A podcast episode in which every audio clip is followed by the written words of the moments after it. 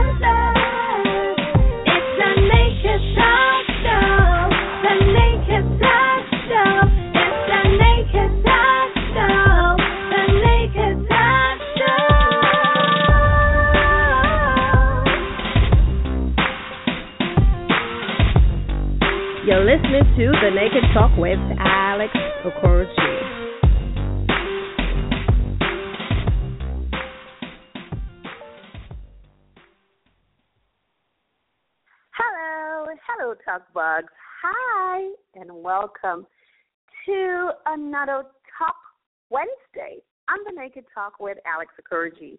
And yes, my name is Alex Okoroji, and I'm broadcasting live all the way from Lagos, Nigeria, the heart of Africa. Yay! So, people, what's going on? well, the last time um, I was here, last week, uh, last week on radio, yes, we had two amazing, no, not two, we had several amazing guests on the show, actually. On Talk Wednesday, I had the very special, uh, you know, my very special guest, Joan Treppa. Joan Treppa uh, is an American citizen advocate for wrongly uh, for the wrongly convicted. Um, and yes, we did have a, a fantastic roundtable conversation with Joan Treppa, and there was also um, a Mac Saxon Mayer, all the way, you know, the reporter the CEO of the Reporters Inc. Uh, he was here also joined us, you know, the roundtable conversation. Joan Van Houten, um, American author Nina Bingham. There were several people on that, you know, on that roundtable. Oh yeah, and Johnny Johnson too. And we talked about. Uh, you know, wrongly convicted citizens, and we try to raise that voice of innocence for them. And there's so many people who are being convicted and paying, you know, paying the price for a, a crime that they you know, probably didn't commit. And that's happening, and the numbers are growing every day. And so we had that amazing conversation. And they also talked about the innocent uh, convict, I mean, a documentary that um, um, Max Saxon Mayer and the Reporters Inc. are putting together alongside, um, or, you know, Osadir, uh, you know, and it was just amazing to have that conversation. Really, it was pretty interesting, and we kind of had this very healthy discussion about it. Now, on Friday Radio Special, you know, I had another guest, Kalu Ikeagwu, very famous, you know, award-winning Nigerian actor, writer, and TV personality, and he was here to basically share his renewed, you know, his renewed spiritual connections, and we talked about quite a number of things, and his uh, journey, sort of discovering himself and um, his, you know, new transformation. So it was, you know, we had two amazing conversations on Talk Wednesday and Friday radio session. It was a fantastic week. And this week on radio, I'm even more excited. I can't wait to speak, you know, to my very special guest today on the show, and I'll tell you a little bit more about her. But just before we do, I mean, if you missed any of those conversations or any other conversation we've had on this show, don't forget you can catch it at our archives. You know, just come back to the radio channel and visit our archives. It's archived 24/7. You can, you know, listen to any of the, you know, any other conversation, or of course you can find them at our syndicated radio networks. We're on Stitcher and we're also syndicating on iTunes. We're syndicating on TuneIn. So yes, you can find us on Stitcher, iTunes, and TuneIn, and of course at my official blog. Uh, and catch up on any other conversations that you missed. And don't forget you have to follow us. Make sure you follow us. Leave your comments, reviews, and share. You know, if something catches your attention, share. You make sure you share with others. And don't forget to follow me on Twitter as well at Alex Okoroji, and I will be connecting with you. Now, um, Today's episode is brought to you by our friends at Zincher Naturals. And Zincher is really about, you know, the finest handmade, yes, I said it, handmade products, beauty products carved out from the best natural fruits and organic oils. And I can tell you, they're all made right here in Africa. And yes, they're giving, you know, they're doing giveaways. So I've got great giveaways for those, you know, for anyone who's to call in. You can get your chocolate made handmade soap or your moringa or some carrot soap. You never know. And of course, you know, our friends at Hevolution Magazine as well. Hevolution Magazine is all about bringing to you the hair side of life. And they give your hair a voice, and you can find them at www.hevolutionmagazine.com. And of course, our friends at QTV Entertainment and Events. They're all about the A, you know, the best of A-class entertainment and events, and you can find them at www.qtvevents.com. Now, that was enough. well, guys, uh, what's been happening? Have you gotten a copy of my book, The Naked Truth, Life Stripped? Aha! Don't forget you can find it and you can get it on my official website. Now, this book is an intimate guide, you know, that sort of offers wisdom to those who have struggled or perhaps are still struggling to accept the truth about who they really are, what love really is, life, and just different kinds of, you know, different aspects of your life. And of course, you can find that at my official website at www.alexakurji.me or any of your favorite online retail bookstore. You know, it's on Amazon, it's on iBooks, it's on Barnes and Nobles, and, you know, anywhere else where you feel comfortable uh, getting your books. So uh, I can't wait for you to, you know, read it and let me know what you think. You know, you can always write me and give me your feedback. Um, yeah. So, guys, uh, what's been happening? Have you, you know, how's your week been so far? Uh, tell me, tell me, tell me. I have to say thank you, first of all, to all of you. You know, I get your emails. You guys write me all the time.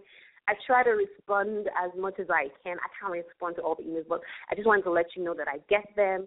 I appreciate it, and I love you. So thank you so much. And keep it coming. You never know, you know it's nice to get the you know all the suggestions, all the great reviews and great comments, and just you know be able to connect with you on an intimate level. So hey, feel free to you know write me. You can always send or if you have any you know any suggestions or contributions you want to make to the Naked Talk, always feel free to write the Naked Talk at gmail dot com. So yeah, to the show. Hey, it's TNT 044, and of course she's a prolific contemporary novelist a philanthropist, an avid blogger, and advocate for the LGBT equality and animals, uh, you know, who loves to write about the beauty of love and life and has garnered raving reviews from her fans, followers, and fellow authors with so many bestsellers in her kitty.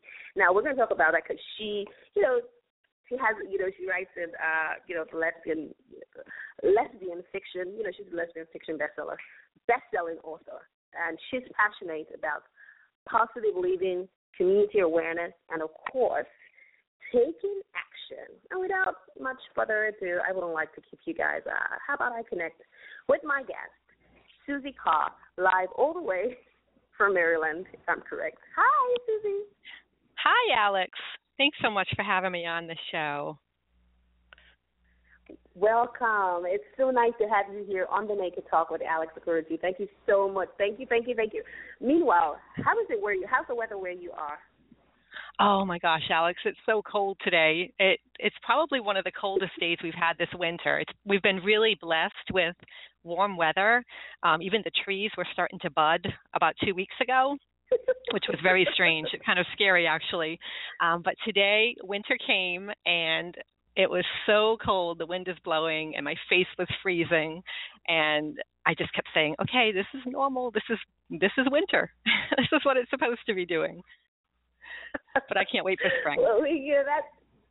Can you imagine? And that's you know that's just what's so awesome about you know the world because it's really cold where you are. It's very hot where I am. So you can imagine like you know it's very hot all the way here in Nigeria and it's really cold where you are. So I guess you know Absolutely. that's totally what Okay, um, you know, first of all, I'm so excited to have you here. I have been waiting, counting down to this very, very moment, and it's not always that we have, you know, a prolific, you know, novelist like you. But um, you know, for the sake of those who are listening, wherever they're listening from around the world, um, you know, some of them who may not have come across your work, um, mm-hmm. who would you say, who would you say Suzie Carr is? I mean, how would you describe yourself? Who would you Myself. Really Okay. Well, I am a woman who keeps an incredibly crazy schedule as a writer, and I say that because all of my readers that connect with me understand that I, I wake up at 2:30 in the morning to be able to indulge in my craft of writing, and I do that because a it's my creative hour, and b because I have a full-time job on top of being a, a novelist, and so I need to get in all my creative work before I go to my full time job because once I'm there, it's really hard for me to um, have the creative energy afterwards to be able to write the kind of stuff that I write. So, anyway, I am a writer who just loves getting into my characters. I love getting them into some trouble and watching them as they kind of bend with the curves to try to get back on track. Um, you know, honestly, I can think of no better way of spending my weekend hours than creating these brand new worlds where romance and drama and everyday tribulations mix together into this kind of literary cocktail that entertains and teaches not only my readers hopefully but myself too i mm-hmm. learned a lot of lessons from my characters um, and in addition to being a writer, I'm also a mommy to a fabulous diva of a boxer named Bumblebee. I just love her to death, and you probably will hear her barking.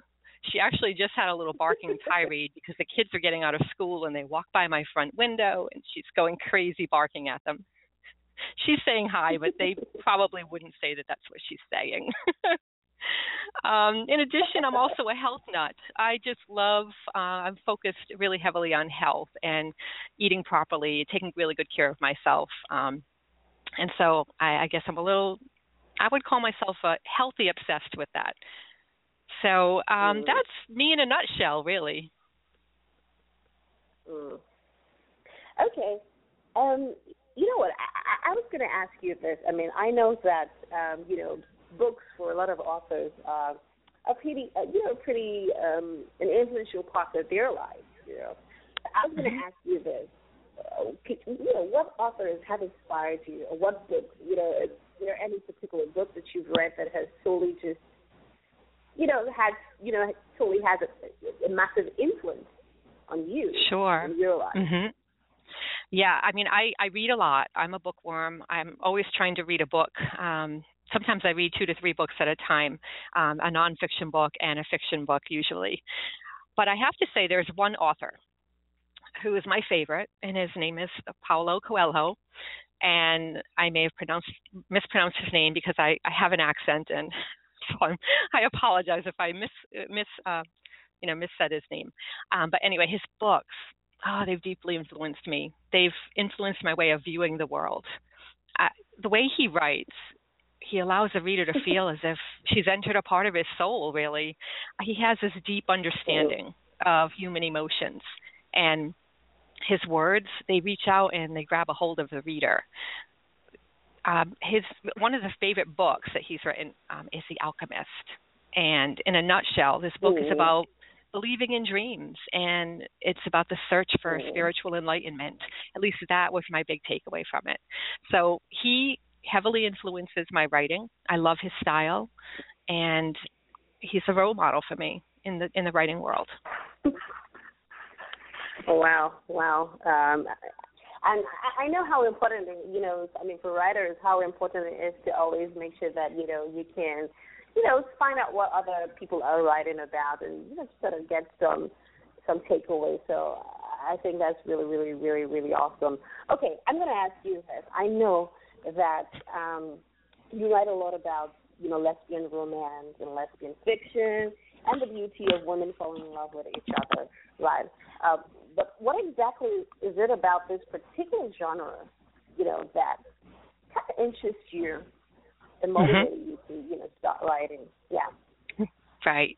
Well, writing about writing les- lesbian fiction is, mm. I would put it as home for me.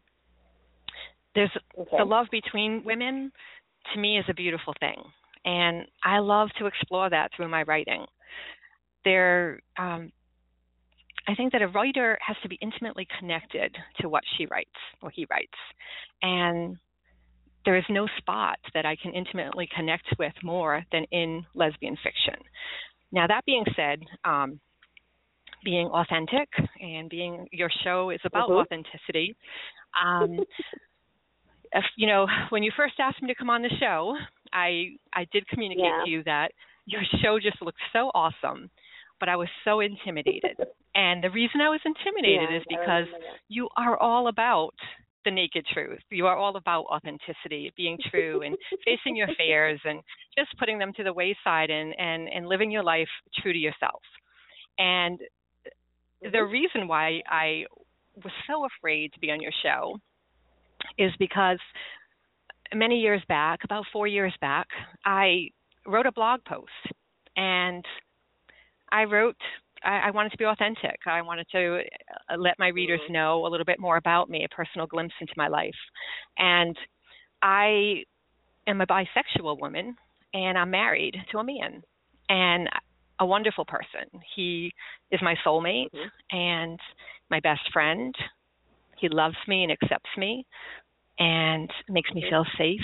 And what more can I ask for? And what more can anybody ask for? And when I wrote sure. this blog post, unfortunately, um, I received a lot of feedback I was not expecting, and it hurt me wow. a great deal. I received hate mail. Um, I received hate email because readers, a few readers believed that I had no right writing lesbian fiction if I was bisexual. And it floored me. Wow. And I, I couldn't understand this because I am a huge supporter of LGBT equality and rights. And I support them. I donate to the NOH8 campaign monthly because I believe in it so much and I want more awareness and more equality. And for someone well, for more than one, many people to come to me and lash out at me because I am living my true life. I am I am bisexual, and at the time I had I didn't have a problem with myself being bisexual, but other people did, and so I immediately went into hiding on all my personal life. I took the blog post down. I um, I believe my my sales suffered in the months that followed. Um, and it was a really hard time for me. I'll be honest with you, and it's taken me. I've I, for four years I've I've hid from this fear of of somebody asking me that question about my sexual orientation or my relationship status, and so I've just become very hmm. private. And I believe that hiding behind that fear is not healthy. I am proud of myself. I'm mm-hmm. proud of my I'm proud of my marriage. I've been married 21 years. I mean, that's just to wow. me that's a that's a huge um an accomplishment and achievement accomplishment and achievement yeah uh, that's that's probably the better word. And for people to be upset that I'm that I, that somebody loves me and I love that person is just crazy to me. And I refuse to live that way anymore. And here's the crazy thing Alex. When you uh, the morning of um the morning that you contacted me you sent me a message and you asked yeah. me if I wanted to be on your show. That very morning, I um, I do a lot of meditation, and I'm listening. I'm I'm in a program right now with John Assaraf, um, mm-hmm. Neuromind, okay. and that meditation that morning was all about how fears limit us and trying to discover what are what that limiting fear is because a lot of us have that and I knew exactly what my limiting fear was and that whole meditation was about learning to observe it and go around it and realize that on the other side of that fear is is is, is a life worth living and and to be authentic about it. And so I thought, well, you know, that was that was that was a that was my message that morning. And then like an hour or two later I received a message from you. And to me I was like, wow, you know, I really believe in the law of attraction and I believe that the you know, things things worked out where you came into my life with that message at the right time and I felt sure. like this this has to be this is this is the show that I'm I'm going to stop hiding. I'm going to face my fear, and if people do not like the fact that I am bisexual writing lesbian fiction, well, that's their problem. That is not my problem. I'm happy. I love writing lesbian fiction, and I'm going to continue to uh, because the the stories inspire me, my characters inspire me, and I love it. So why not? That's my passion.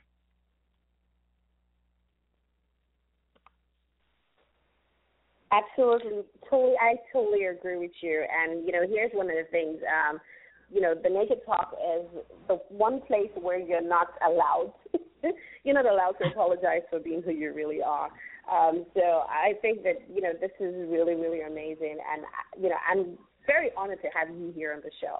Um, I'm so, you know, I remember when you did share that story with me, I was totally like perplexed. I was like, why? Why would people people feel like she should have been writing. I mean, first of all, it's fiction. It's a work of fiction, right? Um, I know right. so many authors who who write about science, science fiction, not necessarily because they're scientists, or you know, or people who write about crime, not necessarily because you know they live in the underworld or they're law enforcement agents or anything like that. And so right. I feel like you know the fact that so I don't feel like it takes away whether you are or not or whether you you know takes away from the work of art, right? Mm-hmm. And you mm-hmm. tell the stories beautifully, and you ex, you know express um, uh, a reality for some people, and I feel like you know they should be. I feel like people should be, you know, be happy that there's someone who kind of gets, it, you know, who gets their world, who understands it, and, you know. So, first of all, thank you so much. I think that you're so brave, just being here and just, you know, coming out and not being worried about how people feel or what people think, you know, because that's thank the you. truth, like you said. So thank you, thank you so much. Thank you so much. But I was going to ask you this: your husband, does he read the mm-hmm. books? Does he read your books? I mean, how does he feel about? Does he, does he get excited? You know, about the characters? yes, he is a big supporter of mine. Um, he's read he's read some, and he um, mm-hmm. he's wonderful. You know, I had this idea about a year ago that I wanted to narrate my books through Audible. Mm-hmm. And so I okay. you know, went through this whole big learning curve. And it turned out that the first the first rendition that I sent to Audible did not get approved. And the reason why is because my recording my recording room was just so loud. I have I live near an airport. Um and I didn't have the proper setup.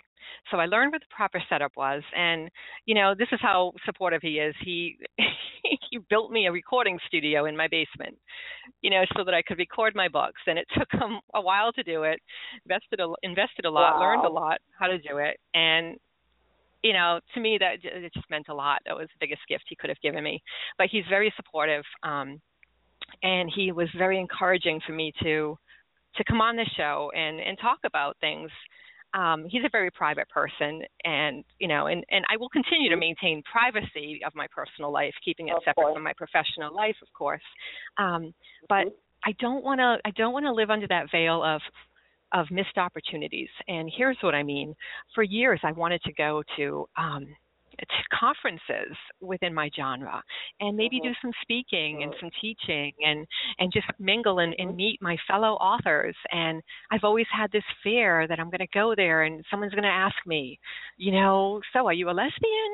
And then i'm going to have to say i'm bisexual. And then and then there's going to be an awkwardness. And it's just a fear that i've ingrained in myself from that one moment in time mm. that's irrational because that's what a fear is anyway right they're irrational And Mhm. so I've passed up that opportunity year after year after year. And this year, um, the Golden Crown Literary Society's conference is in Washington, D.C. It's 30 minutes from my house, and I'm going to it.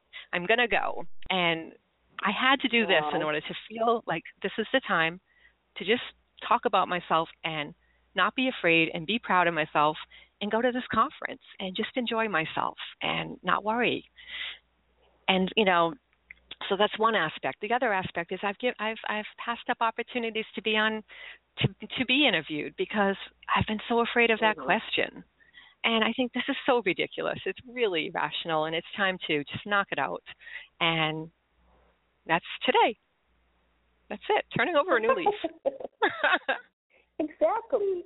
And I'm very, you know, you know, this is really, really, really exciting in a way because I think sometimes, and I think that's, you know, what's great about it, you know, expressing yourself and being authentic and being open is that, you know, you just kind of find your new part of yourself. And I think that you should never pass up because, first of all, you have all these amazing stories, you know, bestsellers, and people love them.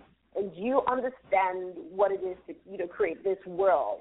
You know, whether Right. or not you leave that in reality, in reality, you know, totally is, you know, the fact that you you have the ability to create this world and you're entertaining people and they love it. It's not any reason for you to, you know, to lock yourself away from the opportunities that, you know, come to you. But let me ask you this, and I know this because there are a lot of, lots of people listening from around the world, just before we continue with our conversation. Um, Mhm. Hey, guys, wherever you're listening, don't forget that you can join this conversation. You can join the conversation with my guest at Suzie, uh, Suzie Carr. Uh, you can, uh, don't forget you can join the conversation. You can call into the show. The number to call is plus one two one five three eight three three seven six six. Um, plus one if you're calling from outside the U.S. Of course, if you're calling from within the U.S., then you dial as a local number. Call two one five three eight three three seven six six, and you can speak with my guest if you want to um, ask Suzie a question or you want to ask me something, or you want to contribute, or you you know you know you want to praise her for for the amazing boldness and courage that she's showing, whatever it is you want to do, or you want to ask her questions about you know um, her as an author, feel free to join this conversation. You can also call in via Skype for free. Just hit on the Skype button, and you will get connected to the show. Or you can get in the, you know, you can get in the chat room, get into the in studio chat room and leave a message, and it'll be read on the show. Or tweet at me. You can tweet it at, at Alex Currency, and of course, I will uh, read your conversation. So, um, Suzie, hi, Suzie. Hi. Hi, Suzie. Can you hear me? Okay. I sure okay, can. I was going to ask you this, uh, and I, and you know, this is usually a question that someone asks first. Now, the reason I didn't was because I kind of wanted us to get, you know, break the barrier, you know, strip off Sure. The cover, you know, take off the cover and just, you know, so we can, you know, get into um, some real talk. But I was going to ask you, I mean, how how exactly, when did you start writing? How did your journey, um, in, you know, to writing begin? Sure. as an author? Well, I've always loved books and I always had a dream of being a writer. And so I actually, you know, I, I actually didn't start writing until I was in college. And it was a college professor actually who started to inspire me, me I, guess gave me some confidence that maybe my writing was worth reading. I had written a a a speech. I was a speech major. I would do pub. I, it was public speaking, and so one of the assignments was to research a topic and present it and try to persuade my classmates to take an action. And that particular speech was about um, bone marrow, becoming a donor, getting your name on the list to become a donor, and after you know so i researched it wrote a paper gave it to her and we had this conversation where she's like you know this is the kind of stuff that you know this is really really powerful and you're a great writer and and i would suggest recommend that you forward this to um to magazines and things of that sort. And so she just got kind of the ball rolling think me thinking hmm maybe i you know okay so she she thinks i sh- i can write so let me explore a little bit more so through college um I worked for the magazine, the literary magazine, wrote some poems and edited and things of that sort. After college, I ended up, you know, I just ended up in a job. I ended up in a job because I needed money and it was in the financial industry. And I hated it. It was the worst job ever. And I, I stayed there for several years, longer than I should have. And during that time, I would dabble in short stories. I took some writing courses, things of that sort. Um, nothing ever really took off at that point. Um, but then then I decided, you know, I want to get a job as a writer. How can I do this? So I ended up volunteering. I ended up writing what I knew, which was at the time I was I, I I also was a hairdresser. So I started volunteering my writing for hairdressing magazines and they would publish my stuff. And then I also volunteered for a local animal advocacy group here. And I would write their newsletter and I would research topics and, and write them. And those were my published clips, meaning that now I had like a whole year's worth of published clips and I could go and apply for writing jobs and that's what I did. I ended up applying for a few writing jobs, and I landed one as a professional writer for a um, a manufacturing company in the craft industry. And so what I did was I kind of took that role and made it my own, and I said, you know, let's let's create a fictional short story um, a continuing story, I should say, about a, an aunt and her niece and their their time on Saturday mornings doing crafts. And you know, mm-hmm. I'll throughout the story, the characters will grow and they'll learn from each other. And so that's what got the ball mm-hmm. rolling for me. Was I started writing this story called Needle Time, and it just took off, and people were subscribing and reading it, and and it just got the fire started in me with fiction. That was my that was my fictional writing start, and then from there, it just I ended up brainstorming the Fish Room, which was my first novel, with uh, a friend of mm-hmm. mine, and that was my first lesbian fiction novel. And when I started writing that, the fire, the fiery passion in me just ignited. I knew I was home. That was it. That was my venue. And ten books later. wow, that's you know that's that's really awesome because you know why why did I ask that?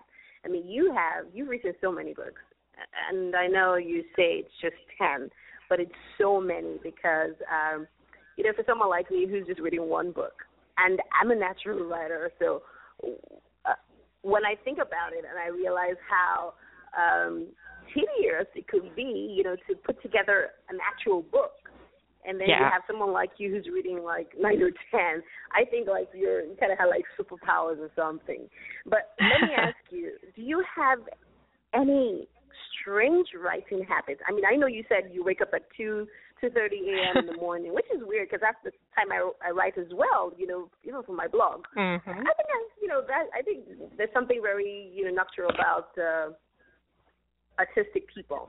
But yeah. let me ask you, I mean, do you have any other strange writing habits? Maybe you write naked or okay, well, I don't write naked, but I um I, I do have some rituals, and one of them is I meditate okay. before every writing session, mm-hmm. just to clear the head. Mm-hmm. I I put on my meditation music and I deep breathe for five to ten minutes nothing strenuous, just five to ten minutes so I can clear my head. Um, that's that's that's a ritual that I do. Now, another thing that I do when I am in the brainstorming stages of getting to know my characters is before I write the actual story, I sit in a chair and I have a notepad and I put myself in one of the characters' heads. Each each day is a different character, and I journal from that character's perspective. So I'll sit in that chair and, and, and you know, let's just say the the book I'm writing, the book that I'm releasing next month is The Dance, and one of the main characters is a beekeeper, and her name is Brooke. And so I'm going to journal as Brooke, and I'm going to talk about my day, and I'm going to talk about what uh, what kind of feelings I had today, and who made me mad, and what what made me happy, and how did I feel about Jackie, the way she looked at me, and and all of those kinds of things. And so this way, I intimately get to know what's going on inside Brooke's head. And I think that to me, that's that is a very important step for me to take before mm-hmm. I even write the novel because I need to understand these characters at a very deep and intimate level. And I only started doing this, I would say, about uh, when I wrote The Journey somewhere. That was about three books back. So this is a new uh-huh. kind of process, new system in my writing, and and I love it. I'm so happy that I started doing that because it really, really works for me. I don't know if it'll work for everybody, but it, it's just it it's it's enlightening and it takes that. Yeah. To me, it takes that blank page, that that whole scary blank Mm. page that writers run into, like, oh God, I don't even know what to Mhm. write. Well, this takes that away hmm because now you kind of have something that you can write. You can segue off of that for your first scene, and you don't have to worry about that blank page anymore. Wow, I think you just shared such an amazing tip. And even though I don't write, you know, so far I haven't started writing nonfiction or anything like that. I do write screenplay for movies, so Mhm. perhaps I could adopt that. You never know. That could that could come in really useful. But, yeah. you know, while, while we're talking while we're talking about you know your characters and all of that, I was gonna you know something just you know occurred to me. Um, which one of your characters would you say is probably most like you? Oh gosh, okay. Let's see. There's so many characters I wrote. I have to think for a minute. Um, yeah. I would say gosh, on a on on a certain level, Willow from Sandcastles because she is somebody who is deeply involved in holistic healthcare and wellness and meditation and yoga and I just got her. You know, I just I just got her. I felt her. Um, she's also a psychic, which I'm not a psychic. I'm kind of I do have no, I'm not even going to go there. I'm not a psychic.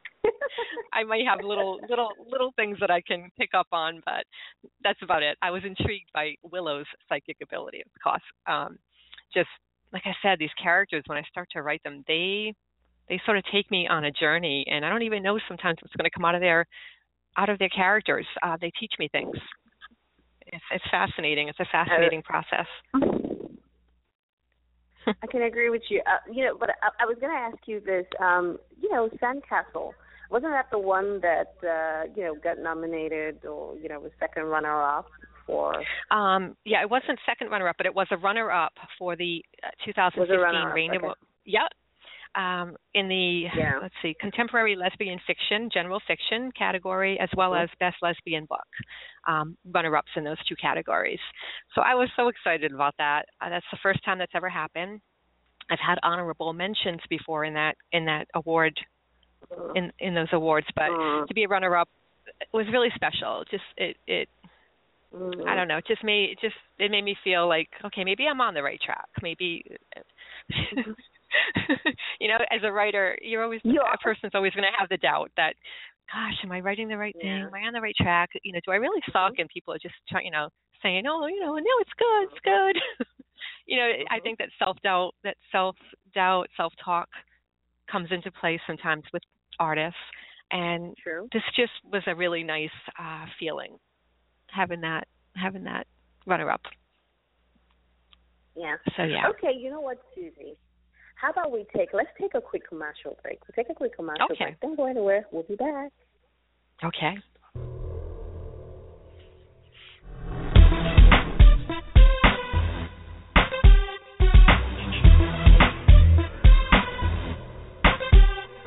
You're listening to the Naked Talk with Alex Okoroji. You're listening to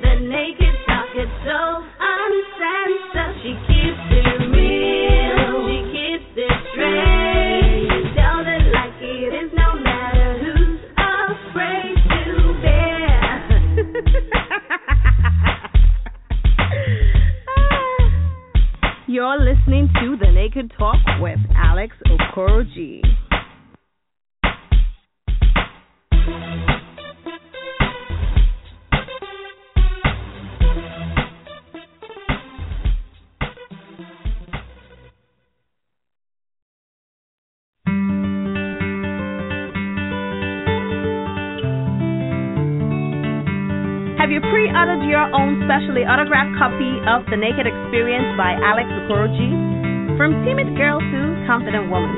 It will make you laugh, it will make you cry, it will make you cuss, but most of all, it will be a great resource for you and your loved ones. Log on to www.alexokoroji.net to reserve your copy and win two VIP tickets to the book tour and match.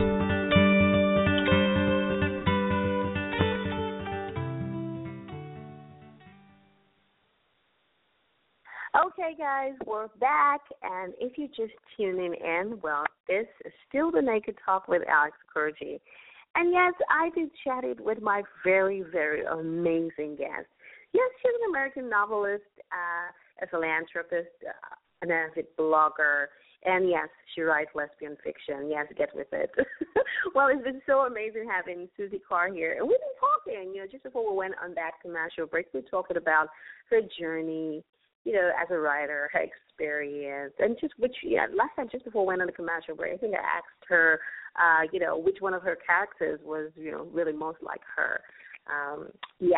So if you're just joining us, don't forget you can be part of this conversation. Yes, you can pick up your phone and call. The number to call is plus one two one five three eight three three seven six six. If you're calling from outside the U.S., uh, if you're calling from within the U.S., dial as a local number two one five three eight three three seven six six, or use your Skype button. There's a live Skype Skype button on the player. Use it or chat room. Well, yeah. So you know, we've been having such a great conversation, and you know, Suzie has been really naked, very authentic. You know, just share with us her journey and her passion. Um, so, hi, Suzie. Hi, are you there? Hi. Yes, I am. hi. Okay. Uh, you know, just before we went on the commercial break, you did say, you know, we talked about the Sandcastle, you know, getting some sort of acknowledgement. Um, and you did mm-hmm. say, you know, sometimes, you know, we authors, you know, authors, just people, sometimes even just people in general, you have self doubt, you know, when you're doing something and you think, oh, am I doing enough? Is it good enough? What do people really think about it? Uh, but let me ask you, if you were writing lesbian fiction, if you were writing in that genre, les- lesbic, I always have to say lesbian fiction so that, you know, for a lot of people here in Africa who may not really understand what that genre, if I say lesbic, then they may not really know. So, um, right. But if you were writing, if, if you were writing that genre, um, what kind of what what genre what what other genre would you be writing? What kind of book would you be writing if you weren't writing that? Or would you love um, to write if you weren't writing that? Well, it, all right. So this year, I decided to also start a new book project in addition to a new lesbian fiction novel. I'm going to be writing a self-help okay. motivational book, and I'm going to be actually partnering up with a wonderful, talented photographer, Amanda Robertson, Robertson, um, excuse me, from Australia, and she is going to be taking beautiful photographs of her garden and her the national parks around her, and we're going to be using that as a backdrop for essays that I'm going to write on things of like h- how to have a good life, um, things that will motivate wow. people. Um, things of, uh, things that talk about being present and teachable moments and mm-hmm and, mm-hmm. taking action on things that are important. And it's just a book. Mm-hmm. It's you know I blog about these items. I blog about these topics, mm-hmm. and I really enjoy mm-hmm. digging deep into those topics. And so I thought, you know what, this is a time to mm-hmm. write a book about it too. So this is the year I'm uh-huh. delving into that genre as well. And really that's been something I've wanted to do for a while, and the time just came upon um, upon me, and the opportunity came upon me. I met this wonderful, talented photographer. Um, she's the she's the same photographer who is uh, credited for the cover of the dance, which is this beautiful shot uh-huh. of a bum of a honeybee dancing in front of a flower. It's the most beautiful thing. You can see the honey dripping from his wings, her wings, I should say.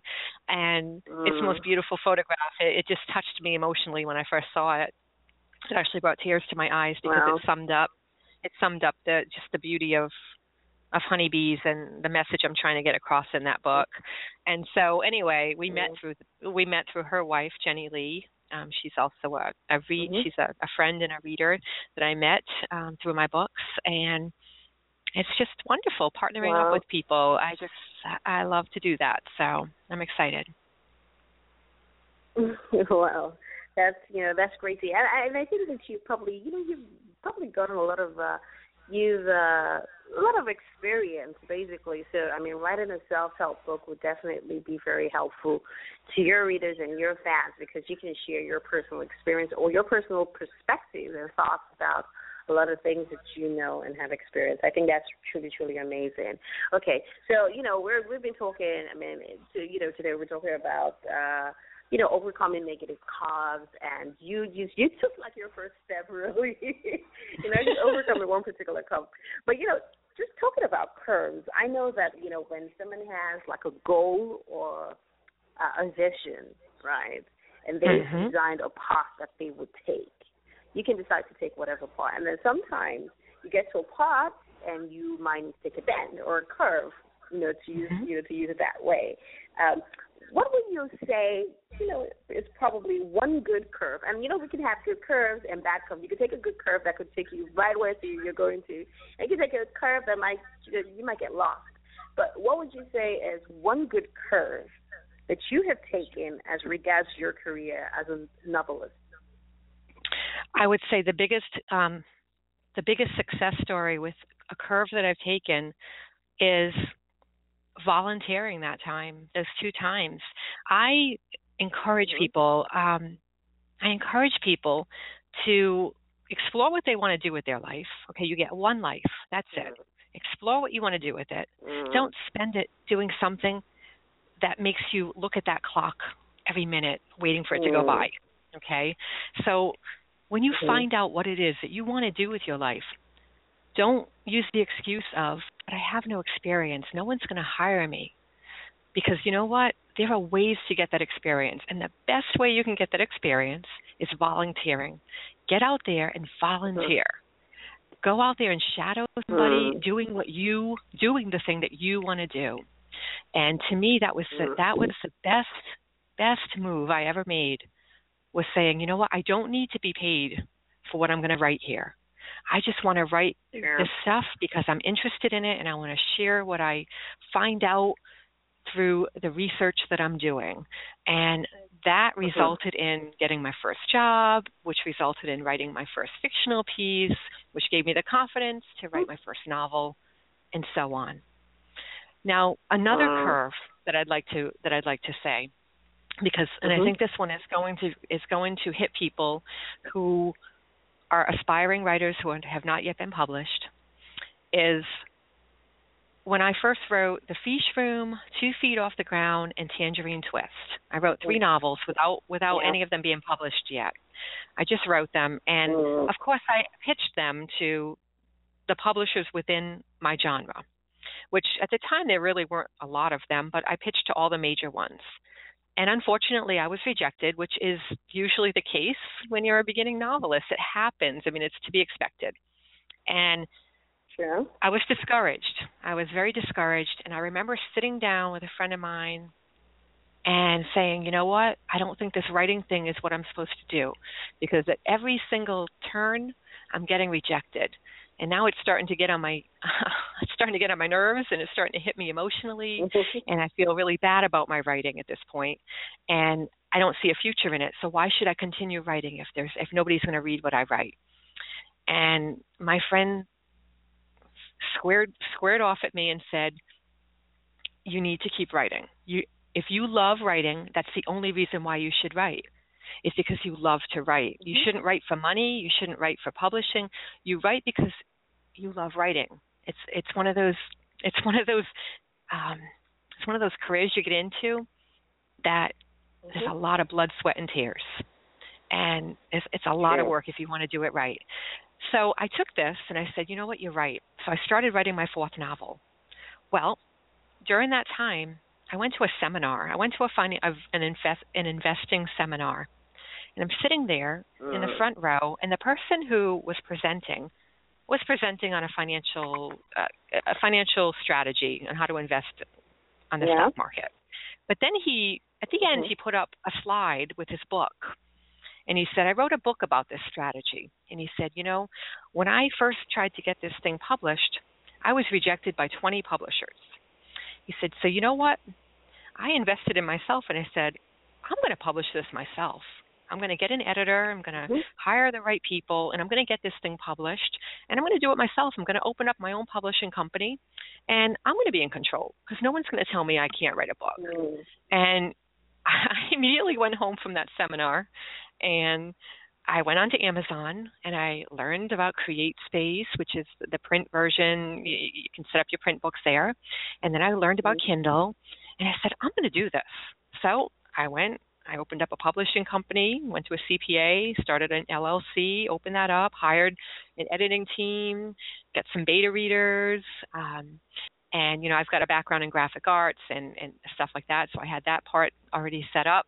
You know that was squared away, and I just made sure that I had a good team behind me and that my books would be in the best shape they could be in, and I I published them, and that's how I got started. Mm. That to me, that curve was not stopping at that bend where people said, "No, we're not going to publish this. This isn't what we're looking for." Mm-hmm. No, I wasn't Mhm. good out there. I worked too hard, and I loved this process, and no one was going to tell me I couldn't do it. And I'm so glad I didn't listen to them. I'm so so glad. And you know, there's it's along through the years, through all the books I've written, there's been huge Mhm. learning curves. I've made mistakes. I've but I've learned from them Mhm. and I have Mhm. a process in place that I've I get I refine it as I go along, and you know e- with each book the process gets more and more refined and more and more polished, and True. you know the goal is True. to write what's in my heart, enjoy the process, and learn learn from it. So and I there- think there it's it so amazing. I mean, I think it's so amazing because I mean, we're talking about one positive cause. You took kind of like took your future into your hands, and you're like, you know what, you guys kind of Mhm. me I can't do this. And I, I think that that's something that a lot of us, you know, um, have to learn to do. I mean, if you're passionate about something and you trust, you know, you have insights, you can see your future. I think that as you go, other people are going to end up, you know, believing that you have that gift. If you, you know, if you just stick with it and be persistent and just go ahead and do it, and then at some Mhm. point, you know, everyone's going to be forced to see what you see in yourself. You know, that's something that I've shared before. So I totally can resonate with that. I can resonate with that. But you know what, Suzie? We've been talking. We've been talking for so long. Um, how about we? Let's just take a quick. Let's take a quick musical break. Um, Mhm. this song is "Don't." And since we're talking about positive carbs and how you know you didn't give up, how about I play this song by Scott Kolkoff? He was a guest on the show sometime. Uh, oh yeah, he was at our first anniversary special, and he did perform a live on unplugged. But this is "Don't" by Scott Kolkoff.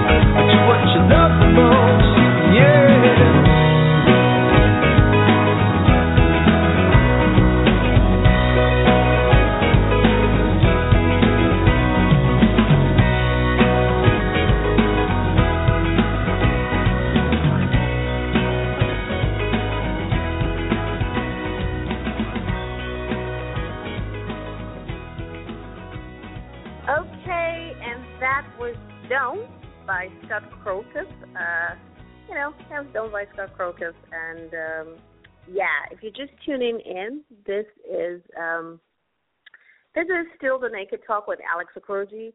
And yes, you're, you know, I'm broadcasting live all the way from Lagos, Nigeria. And I have been speaking with my very special guest at Suzie. I can say that because I think it's Twitter.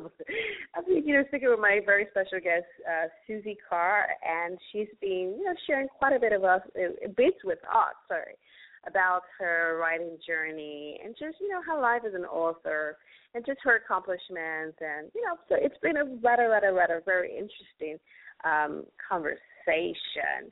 So, guys, don't forget, uh, you know, um, you can be part of this conversation. It's interactive. Uh, call in if you want. I, I'm getting a lot of messages on Twitter. Um, sorry, on via WhatsApp. Sorry. Um, so you know, I probably just asked Suzie one question though. But hi, Suzie. Hey, can you hear me? Hi. Yep. Okay. Hi. Okay. So so we talked about you know the good curve. You know, you, one you, you talked about two good curves you sort of made you know your career as um, a novelist. But let's talk about bad curves. Um, is there any one bad curve you can think of that you probably took? You know, bad curve that I took. You know, I I yeah, I'm an optimist, so I view I view moves as learning lessons. Um, so yeah. I think that every curve we take is worthwhile. Mm. Unless, of course, we're Mhm. hurting somebody, then no. um, As Mm. long as we don't hurt Mhm. somebody or ourselves, I think that any curve is worthwhile. So, um, Sure. yeah, Sure. I mean, I've made mistakes. Sure, I've made mistakes. I mean, um, Mhm. and I've learned from them. I try to learn from them and move forward. Those are regrets, but you know, Mhm. sometimes I think that regrets should never really serve as hindrances, just as learning lessons. True. Very true. Yeah. Very true. I, very true. I would get asked that too. Do you have any regrets? And I'm like, no, I don't. Just lessons. I just, you know, learn lessons. So I Right. can totally, you know, relate relate with that. Okay, let me ask you this. I do know. I mean, um, i- i- if um, let's say if you could turn any of your books, right, Mhm. into a Hollywood film, into a Hollywood film, right? Mhm. Do an adaptation, a movie adaptation of your film. Um, which one would you love to turn, you know, turn into a movie first? And who would you cast? I mean, have you thought about it? Like, you know, if you're going to cast a, you know, an actor playing such a character as in your, you know, in your book or in your film, who would you cast? Who would you design to play some of your characters? You know. Wow, yeah, that's uh that's an interesting question. Um first of all, Sandcastles comes to mind as the book that I would just love to turn Mm-hmm. Okay. into a movie. Um Mm. gosh. Yeah, um I'm horrible with names. I'm, I'm going to be honest with you. Mhm. So uh, Mm. uh, for me to come up with names of actresses and actors off the spot like this is really hard for me. I know. Um, that was me trying to throw you off. Like, no, that's quite that's quite fine. But let me let me try to think about this. So, Sandcastles, Leah, the main character, Leah. Oh, I Mm. I would say, have you ever watched the the show Lost? Yes, Lost. Okay, Yes. Kate, Okay. Kate from Lost. That's totally who I picture Okay. Leah to be. And, um, Oh. Evangeline Lilly, I believe is her name. Yeah. Mm. Um, so she would be she would be somebody I would just love to see play Leah. Um, I would say that Yvonne, one of the characters, when I Mm. was writing Yvonne, I couldn't stop picturing Kathy Bates in my head because I just kept Oh, seeing her face every time I read about Yvonne. Um, so those two right off the bat, I can say, would be my choices. Um, yeah, I you know, character of Dean was a favorite for so many. He is a character who is Leah's best friend and sidekick, and really pivotal character in the book. Um, sweet, sweet Mhm. soul, and he, yeah, he. I- I believe what the person I would uh, cast for him, if I could dream up somebody, would be, and I'm gonna totally mess this pronunciation up. because it's an Indian name. Mm-hmm. Um, but Mhm. Adhir Kalyan. Okay. Yeah, he Okay. he. I see his face, and and he would be perfect with Dean. Perfect for him. Mm. Um, Willow. Willow was the other lead character, the love interest to Leah, and for her, I would say Kaley Cuoco. Mm. So yeah, those would be my those would be my picks. Jill. Yeah, those would be my, those would be the picks. I didn't do too bad on that. Okay, I did a little better than I thought. exactly, exactly. You never know. You know, you might just be getting some, you know, some nod like, okay, you know, would love to turn your book into a Hollywood show. You already have it. You know, you have it set up actually. um, but you yeah. know, while we were talking, you know, I, I can be really mischievous sometimes, and like something just crossed my mind. So you were, you know, mentioning all of these names, and I was going to ask you, okay, so what if you had a chance? Uh, okay, if you, for example, could, you know, hit it off, uh, probably, you know, hit it off again, you know, with uh, one of your characters. Who? Which one of them? If you weren't so happy and you weren't so, you know, in love with your husband and you were married and it was just you, um, which one of your characters would you actually fall for? Oh, oh, that's an interesting one. well, I would say Brooke from the dance. She's just so Okay. sensual and so earthy and just so on a level that is spirited and spiritual, I should say. Um, she's connected Mm. to to life and and nature, and Mm. she's genuine and loving and nurturing. Yeah, it would be Brooke from the dance. And of course, nobody knows Brooke yet because nobody's read Bro- nobody's read the dance yet because it doesn't come out till February 16th. But she she is somebody who, yeah. Wow. So you kind of like you what you've done right now is just kind of put all of us in that because we can't wait to now get the dance. Now that we know that there's one character there that we totally get to, so we're all like, oh no, we have to read that book. We have to read that because we have to definitely meet Brooke. So, so now you. I think a lot of people are going to fall in love with Brooke. Oh wow, wow. Okay, that's you know really, really, really great to know. Um, so I was, you know, while we were just, um, you know, talking, I, wanted to ask you. Um, I know that you are also. I mean, you did mention about starting your own publishing company and you being a publisher and all. Um, hmm what would you say is the list? Is your list favorite part of writing a book, or you know, the entire writing process? Yeah. I know that there I'm are sorry. parts, there are elements in it that you know. hmm Did you hear that? Um, I think I just missed something. Did you ask me what my process is for Okay. writing? No, no. I said, what would you say is your least favorite part of the writing Oh. process for you? Sure. Okay, yeah. My least favorite part. My least favorite part is, um, I would say, believe it or not, actually just brainstorming, coming up with the idea at first. Because the reason I say that, there's a lot of pressure. You know, there's a lot of Mm. pressure, and I what usually happens to me is when I'm brainstorming, that naysayer in one part of my brain says no to the person to the other side of my brain that's saying, "Oh, come on, why not? This is cool. This is awesome. Let's do this." Um, and so uh, there's sort of like this um, this internal dialogue that goes on in my head where I second guess a lot of the ideas that I have. And so that to me is a really laborious process, sifting through the the self criticism of my own ideas. Um, and so typically what I do is, uh, you know, it, it that lasts about a month, and then I chisel away and chisel away and chisel away. I add new things in, I take things out, and I say, okay, this is the story, and that's when that's when I start to enjoy the process. When I've got a real story, a story that needs to be told, a theme, a life lesson, characters that hmm I'm already connected with, and that's when it starts to unfold. And that's my favorite part. Part is is getting into the writing process. My least, the brainstorming. Okay. Um, yeah. Now I know that you probably like getting your characters in and out of trouble and just you know you're taking them oh all. yeah. Uh, and cats and you know characters are you know often they often find themselves in situations that they aren't sure that they can get themselves out of. Um, but let me ask you this: When was the last time that you found yourself in a situation where you probably thought you couldn't get yourself out of?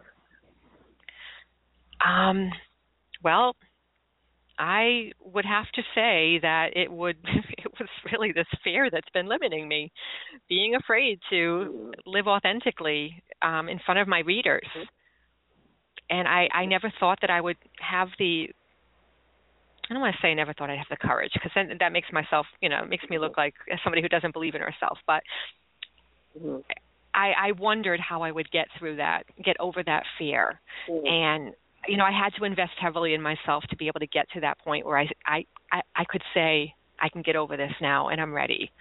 And you know that was you know investing in myself, investing in in motivational programs like John Assaraf's program and Tony Robbins and um, some of my motivational role models. And through them, I've learned to discover that I have to love my life. That's the only person who has to love my life is me. I'm the one who Sure. has to Very accept my true. life. And I accept my life. Mhm. I have a great life. I'm really Aw. fortunate and grateful for that. I've worked hard for it. And uh, you know, I try to nurture it as best I can. And how can anyone put that down? Mm, mm. And I, I, you know, I, I really, really admire you, you know, and you did say something, you know. Yeah, sometimes, it might, I mean, if you said, you know, finding the courage, it might look like you don't believe in yourself. But we all have these moments of doubt, especially when, you know, people, you know, hook it off. You know, we expect when we do something, we think we do, we, we do, we do something that we think is really awesome, and then people criticize us, you know, and tear us down for doing that. That can get Oh, yeah. toward anybody. So, um, Yeah. but then again, it's also part of the growth. It's also part of the growth that you experience, which is you know discovering yourself and rediscovering yourself. Because you know we're always going to have those moments, whether it is in our personal lives or in our career or in our spiritual lives or whatever, even our financial. You know, we're always going to have those moments where we feel like you know something is holding us back. And Yeah. know, so every time we just we every time we have a challenge and we overcome it, we learn something new, we discover, know, how strong or how courageous or, you know, whatever it is that we find out about ourselves. I think that's really, really amazing. Um, yeah. And um uh, but you know what? We were talking about accomplishments. I know that you've accomplished so many things. And one of them is having this amazing man that you've been married to, um, who supports you, who loves what you do and supports you, and that's really the most important part.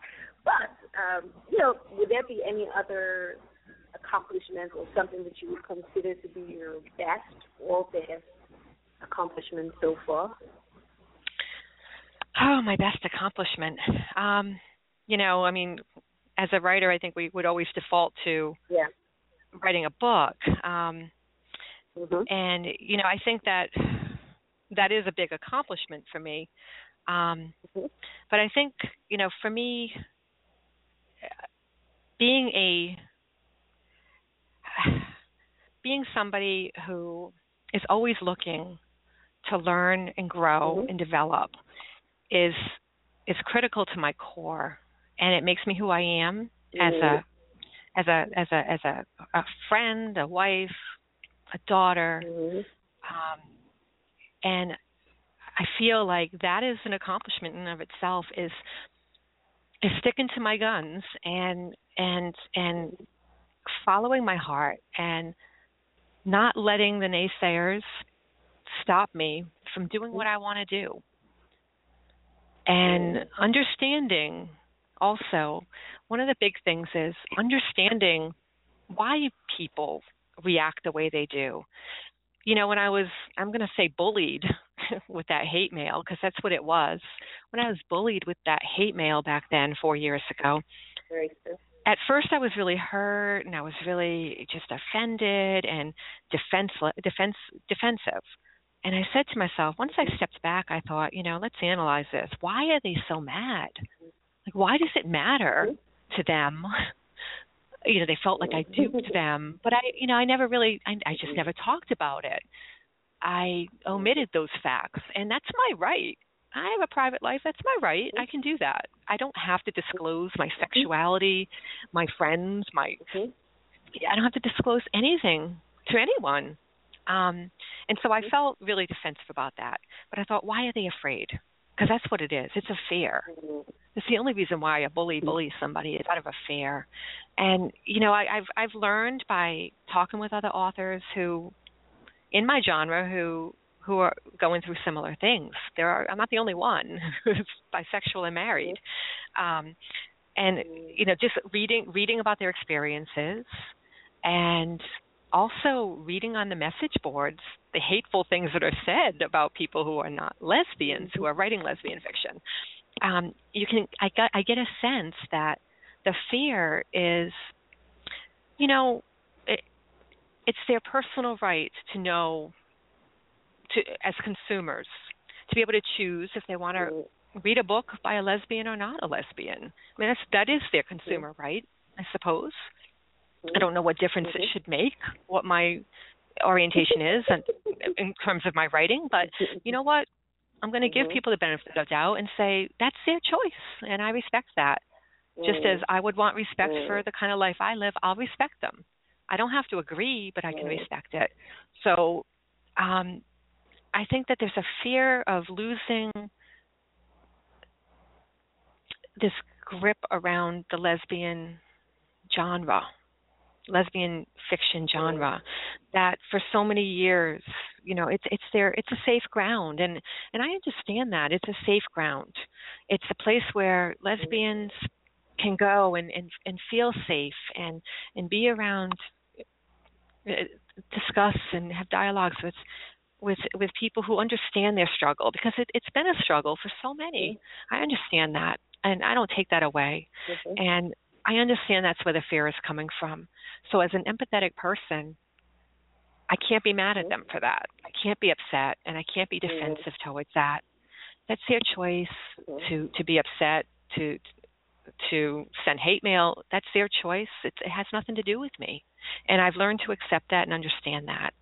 And I think that's a big accomplishment for me personally to get to that point where I can say, yeah, you know what? I have to be empathetic here and we all Yeah. have we all have our choices and i respect that period Yeah, I, I, I, yeah, you know, but I also think that you know they also, you know, I understand that too, but um and that makes a lot of sense really because like you said it's coming from from a place of fear um but Yeah. at the same time you know um at the same time you you know it's um i feel like you know you you're not there's something that i say that sometimes you know what family is uh loyalty is kind of like what makes family not blood right so Yeah. I mean, the fact that you know someone can resonate. I mean, you understand. You're one of us because you get how we are and how we feel, not necessarily because you are.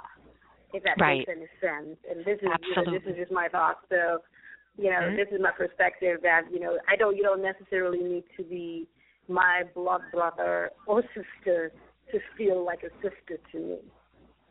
thank you Right, that's so- exactly yes mhm so that's what I'm saying. So you you you may you probably have a different lifestyle, but you get us and you understand, and you're you know there's solidarity on that part because Mhm. you kind of like you know you can write any other genre really, right? But I mean you write this because you're passionate about this, you believe in it, you support it. That's what Right. makes you one of you know it makes you a part of that system or a part of that family or that community. Let me use that community, the word community. You part absolutely of that community in a sense. So Absolutely. Um, you know, I think that it's, it's it's important for us to open our minds here and you know look at the bigger picture, which is why I like to do this kind of show, uh, do the show because you know we can have these conversations and you know, Right. different perspectives to to this. So um, you know, Mhm. what, how do we take another just another musical break? We'll be back. Don't go anywhere. We'll be back. Okay. This is uh, Inside Out by Peter Strumming nothing at loss for words, and this melody won't go nowhere. But you'll be home soon, So this will have to do. And all I wanna say is I love you. You're all I'm thinking about, who I'm talking about when I sing my heart out in your mind.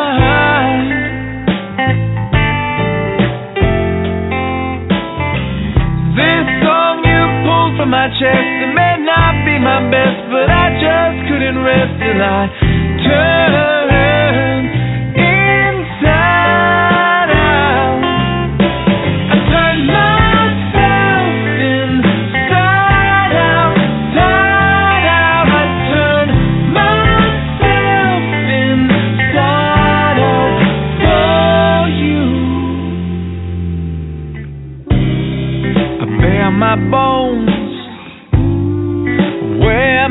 soul is skin.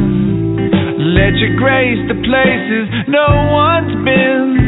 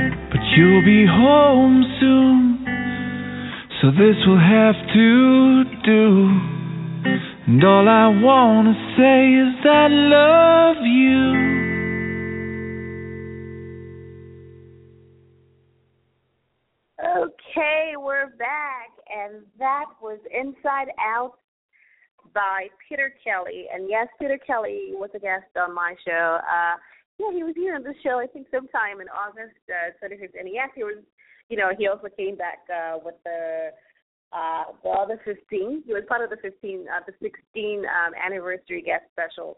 Uh, yeah, on the show, and so you know, it's just nice to hear a little bit of uh, Peter there. Uh, that's inside out. Uh, you know, sometimes you know, you know how we feel about people if they turn us inside out, and I think uh, Suzie will she'll understand that, and it's just to write all these romantic characters anyway. So I'm sure that you know they both have a lot of uh, romantic struggle, emotional struggle, and just you know um trying to find find themselves or you know find their life or whatever it is. Um, But Suzie, hi Suzie, are you there? Are you back there? Hi. Hey, can Yep. you hear me? I sure okay. can. Okay. Um, okay, I know that uh, we've been talking for so long, and you know we'll wrap this up very soon. Um, but you know, let me just ask you just a few a few more questions before I let you go. Um, I know that um, I know that um, you know you're you're great at writing romance, and um, you know just tell me. But is there a particular type of scene, right, in your novels that is kind of harder to write for you than others? I mean, I know for some people, probably trying to create a romantic sequence might be really hard, and for Mhm. some, it could just be an action, an action. You know, maybe it's just some sort of action or crime, or you know, what part of you know, what kind of scenes are really the Mhm. most difficult parts for you to navigate in your your novel? Um, I would say for me, the hardest ones to write are the transitional scenes, the ones that, you know, in between the the the introspective narrative and the dialogue comes the sort of the housekeeping type of I would I would I would Mm-hmm. label it as administrative housekeeping type where you have to have those transitionary scenes to be able to orient the reader um, and they're necessary. But for me those are probably the most difficult to write because they interest me the least. The ones i love to write are those narrative pieces where i just tune out the world. I put on my piano classical music and i just let my fingers do the typing. And i just love creating that sort of like that magical place where i use symbolism little literary poetic type of language and i just let the character take me on a ride. Uh, okay. Um, okay. Now I, I know that um, I mean you've written so many books. Uh, okay, not seven, but nine, ten. Yeah, that's a lot actually. What would you say is your best marketing tips? I mean, if you were to give out, you know, marketing tips for how, you know, to you know market, uh, you know, to independent authors or new aspiring authors, uh, what would you say is your best marketing tip?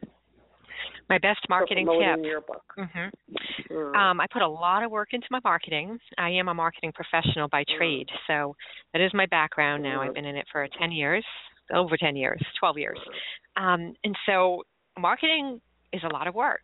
Uh, social media is my best marketing tool, and Twitter, I would say, mm-hmm. is my top marketing tool.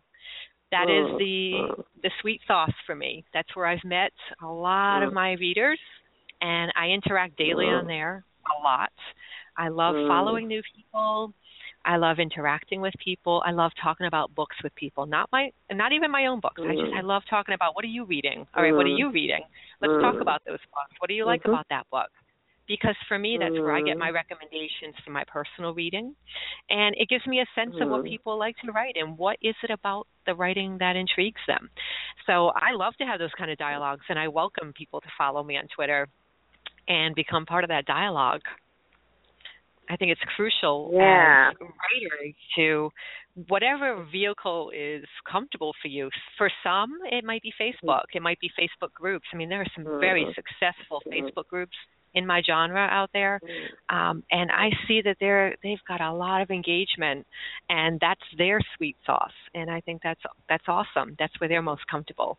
And you know, I, I do. I also am heavily on Facebook. I have a I co run a Facebook group, my lesbian um, the lesbian book hangout, where we discuss a book a month, and um, it's fun. It's it's it's engaging. To me, okay. the Short answer to this is engage with your readers. okay, great, awesome, totally awesome. And and one of the, you know, I'm a big fan of uh, uh what's it called? So I kind of feel like you know it's you know, real time and you can really connect. I've connected with so many amazing people like you on Twitter, so I I, I kind of like you know I'm on that side of the fence as well with you. Okay, Yeah. um, you know what? Okay, just before just before we you know wrap it up, I do know that you advocate for animal like animal rights and all. Mm-hmm. Um, you, you care a lot about animals and you advocate for their rights. Uh, but if you were, for example, an animal, which animal would you think you would be? a peacock. I've thought about this answer before. My reason for that is I'll be subtle. I'll stand there and and just kind of stand there. But if you if you if you make me upset or hurt somebody or hurt, I ruffle my feathers. You know, uh, I put that little peacock thing out there. Um, so yeah. Now, what one would I like? All right, so that's what I'm most like. But what would I really?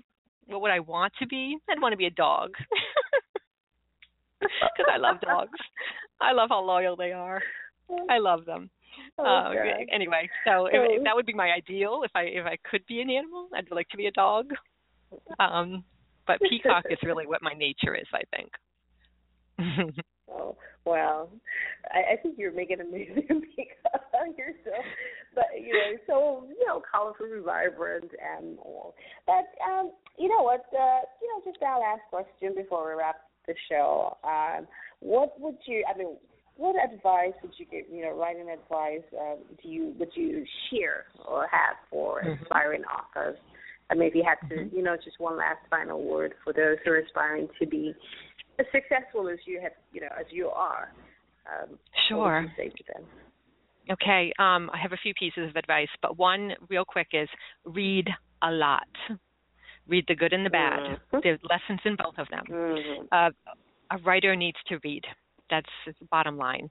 Different genres too, not just one genre. Across the board, different Mhm. ones.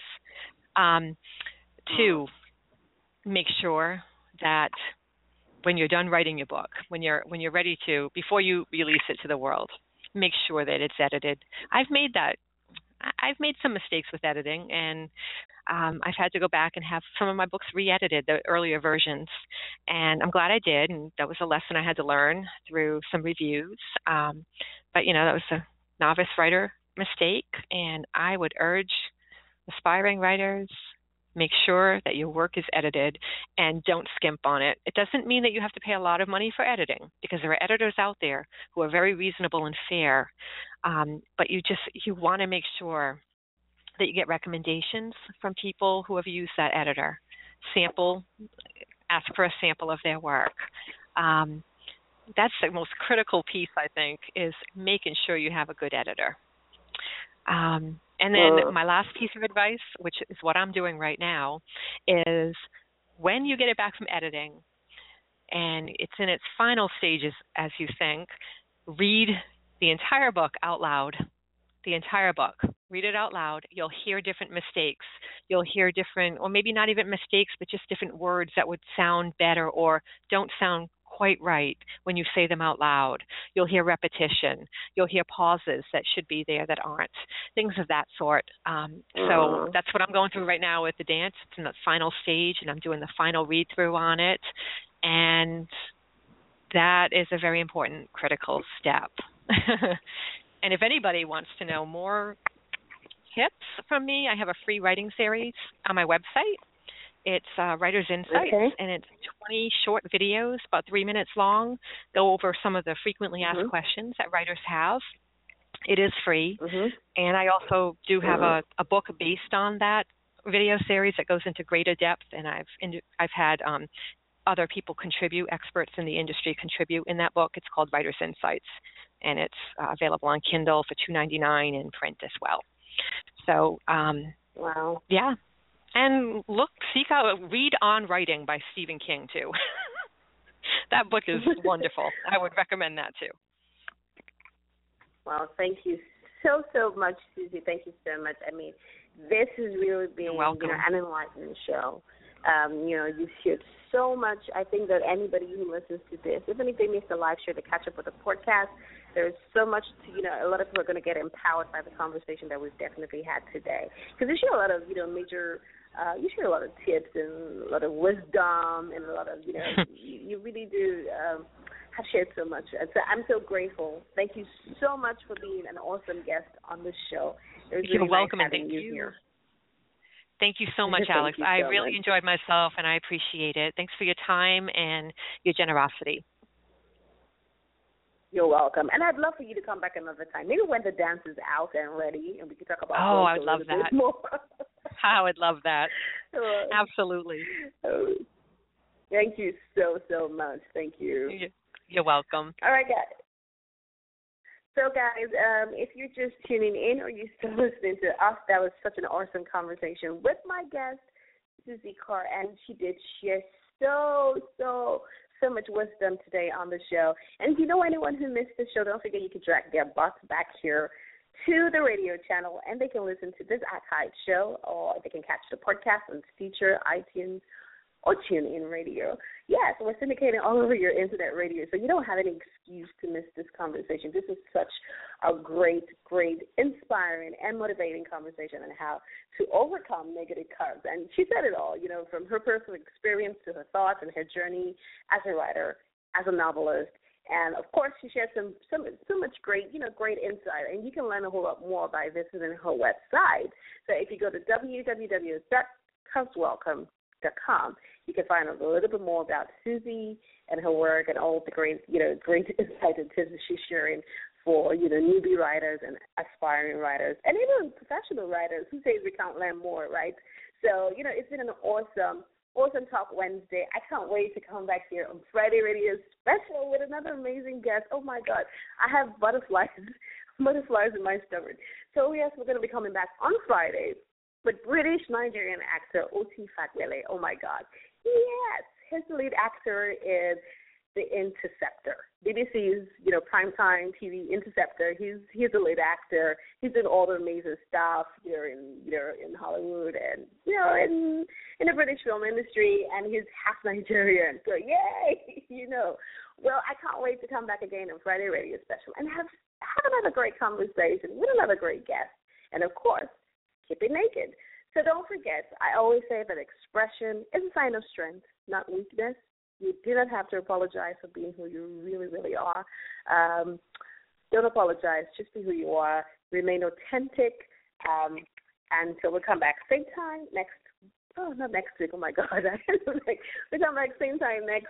Oh, you see, I'm saying it again next week. No, not next week. So we'll come back same time on Friday Radio Special. See, we keep it real here. It's unscripted, totally uncut uh, you know, you know, I don't like, you know, you know, see, see, see, see what's happening. So I see you guys again on Friday Radio Special. I love you for listening. Ciao. This is the Naked Talk with Alex Okoroji. It's all about straight talk with some of the big